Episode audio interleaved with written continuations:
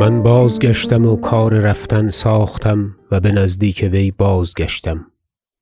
ملطفه یی بمن داد به مهر. بستدم و قصد شکارگاه کردم. نزدیک نماز شام آنجا رسیدم. یافتم سلطان را همه روز شراب خورده و پس به خرگاه رفته و خلوت کرده. ملطفه نزدیک آغاجی خادم بردم و بدو دادم. و جایی فرود آمدم نزدیک سرای پرده. وقت سحرگاه فراشی آمد و مرا بخواند. برفتم. آغاجی مرا پیش برد. امیر بر تخت روان بود در خرگاه. خدمت کردم. گفت بونصر را بگوی آنچه در باب حصیری کرده ای سخت صواب است. و ما اینک سوی شهر میآییم آنچه فرمودنی آید بفرماییم. و آن ملطفه بمن انداخت. بستدم و بازگشتم. امیر نماز بامداد بکرد و روی به شهر آورد و من شتاب تر براندم. نزدیک شهر استادم را بدیدم و خواجه بزرگ را ایستاده خدمت استقبال را با همه سالاران و اعیان درگاه بونصر مرا بدید و چیزی نگفت و من به جای خود بایستادم و علامت و چتر سلطان پیش آمد و امیر بر اسب بود و این قوم پیش رفتند. استادم بمن رسید. اشارتی کرد سوی من. پیش رفتم. پوشیده گفت چه کردی و چه رفت. حال بازگفتم گفت بدانستم. و براندند و امیر دررسید و پیاده شدند خدمت را و باز برنشستند و براندند. و خواجه بر راست امیر بود و بونصر پیش دست امیر. و دیگر حشم و بزرگان در پیشتر تا زحمتی نباشد. و امیر با خواجه سخن همی گفت تا نزدیک باغ رسیدند. امیر گفت در باب این ناخویشتن شناس چه کرده آمد؟ خواجه گفت خداوند به سعادت فرود آید تا آنچه رفت و می باید کرد بنده بر زبان بونصر پیغام دهد. گفت نیک آمد و براندند و امیر بر خضرا رفت و خواجه به طارم دیوان بنشست خالی و استادم را بخواند و پیغام داد که خداوند چنانکه از همت عالی وی سزید دل بنده در باب حصیری نگاه داشت و بنده تا بزید در باب این یک نواخت نرسد.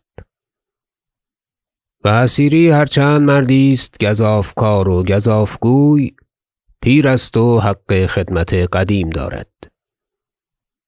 و همیشه بنده و دوستدار یگانه بوده است خداوند را.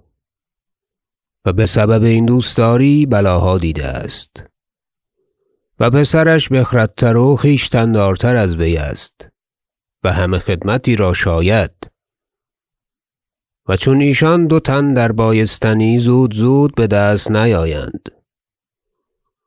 و امروز می باید که خداوند را بسیار بندگان و چاکران شایسته دررسند پس بنده کی روا دارد این چنین دو بنده را برانداختن؟ غرضی که بنده را بود این بود که خاص و عام را مقرر گردد که رای عالی در باب بنده به نیکویی تا به کدام جایگاه است. بنده را آن غرض به جای آمد و همگان بدانستند که حد خویش نگاه باید داشت.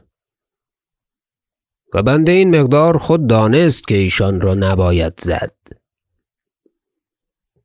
ولکن ایشان را به حرس فرستاده آمده است تا لختی بیدارتر شوند. و خطی بداده اند بطوع و رغبت که به خزانه معمور سیصد هزار دینار خدمت کنند. و این مال بتوانند داد اما درویش شوند. و چاکر بینوا نباید. اگر رای عالی بیند شفاعت بنده را در باب ایشان رد نباید کرد و این مال بدیشان بخشیده آید و هر دو را به عزیزی به خانه فرستاده شود.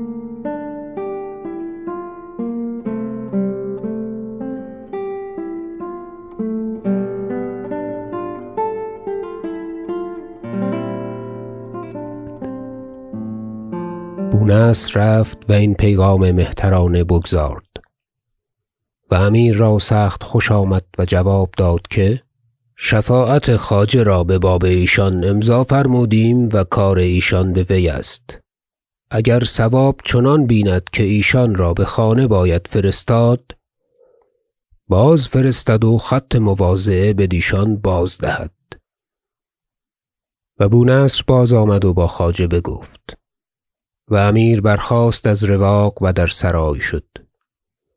و خواجه نیز به خانه شد و فرمود تا دو مرکب خاصه به در حرس بردند و پدر و پسر را برنشاندند و به عزیزی نزدیک خواجه آوردند.